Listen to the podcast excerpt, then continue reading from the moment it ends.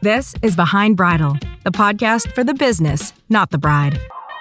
Join us for behind the scenes access and solutions focused conversation to help your bridal business thrive.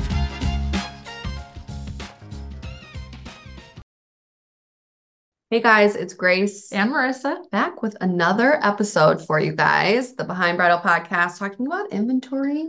Inventory. Marissa's favorite thing in the whole wide world to talk about. So we've got some really important things that you should know. I'm going to let Marissa take it away. And it's important, but don't get all like doomsday prepper on it. Um, we're not trying to scare you. We're just trying to make you be a little bit more aware. Um, trying to scare you like a little bit because of the things we've heard. Yes. um, because you scare us when yeah, it comes to inventory. so first and foremost, your margins are everything.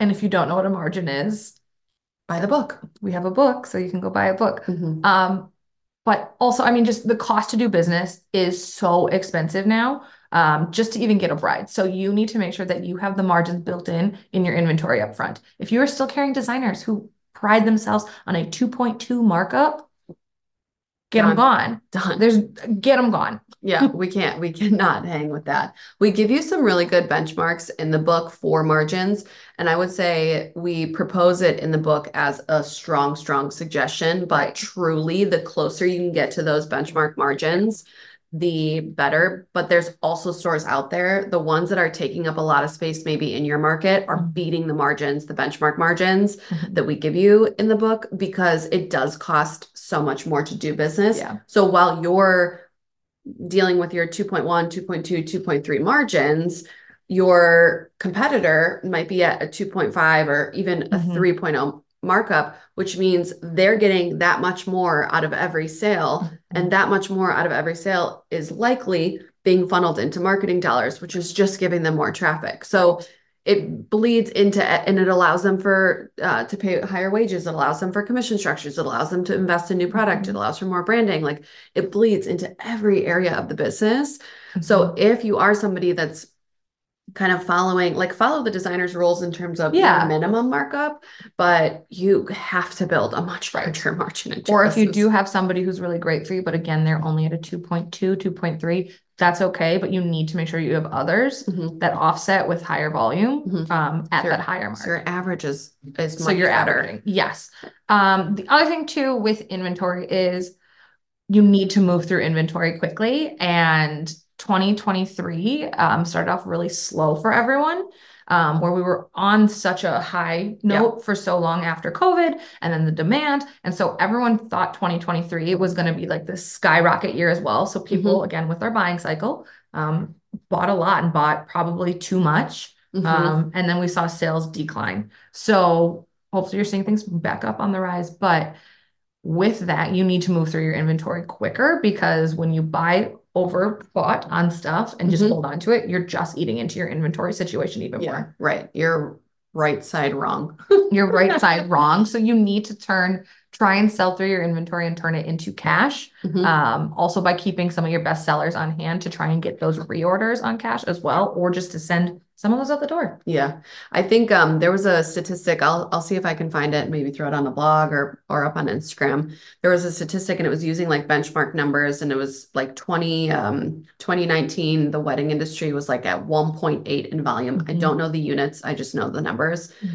Then 2020 was obviously such a weird yep. time for everybody. Yep. Then 2021 we had this really big pent up demand. So we were hitting like 2.1 2022 1.9 1.4 in 2023 yeah. So if you're in a really oversaturated market too where you're already fighting mm-hmm. for traffic with all your competitors you're feeling it even more because there truly is just less brides even There's less pre- brides right now. pre-pandemic. Yep. well so and like marissa said we had a conversation about this so many people had a great 21 22 mm-hmm. overbought because they thought they were growing it was a false growth because false of growth. pent up demand the industry we weren't looking at those big industry markers mm-hmm. and often didn't move in 2020 didn't move enough product Correct. off the rack which was part of the problem too. Right. And then you overbought and it just became this really yep. upside down mess. Um, and inventory, we've said this so many times, inventory is the largest expense in your business by largest. a long shot. And if you do not manage it, it is it is the quickest way to sink a bridal store. Well, and it's the quickest way to overbuy. I mean, mm-hmm. you go to a market and you buy however many minimums at a crack and Mhm. like there you go. Yeah. That's however many dresses you just bought and you did didn't work extra hard to sell that off. and you didn't do anything to move gowns off Yeah. prior. So moving your inventory quickly is really, really key. And then the last one we want to talk about is tracking trends with data. So we had we were in London, um, was it earlier last year? I don't even remember Time what market we went to. Time flies when you're having fun.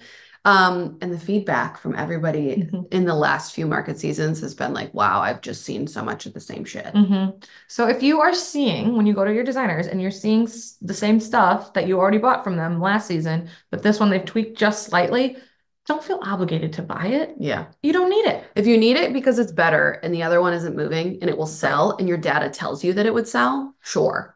But if you're buying it because it's a repeat of the same thing that you had before Mhm. that was a mediocre performer for you, do you It's really need it. it? Yeah. And I know people get scared of like, well, I have to buy these minimums, otherwise I could lose my exclusivity. You know, if you have good relationships with your designers and if you talk to them and bring them financial benchmarks to say, I want to support you, but I don't need any more product right now, so I'm Mhm. not buying this season, that is okay. Yeah. And if they're going to threaten to get it gone right Mhm. away after, you know, one season of not buying, Yeah. shame on them because we've seen in a pandemic they've waived minimums and guess Right. what? We've all been fine. We all it all worked out. It We're all all worked still out. we're all still here. I think um we have an inventory course out there that uh, works with Bridal Live reporting. Mhm. walks you through what reports to pull from Bridal Live. You drop all that data into spreadsheets that Marissa made from her corporate buying background. And now I don't even know how many stores use it. We joke that at some point we're going to get canceled from markets because everybody shows up with their data.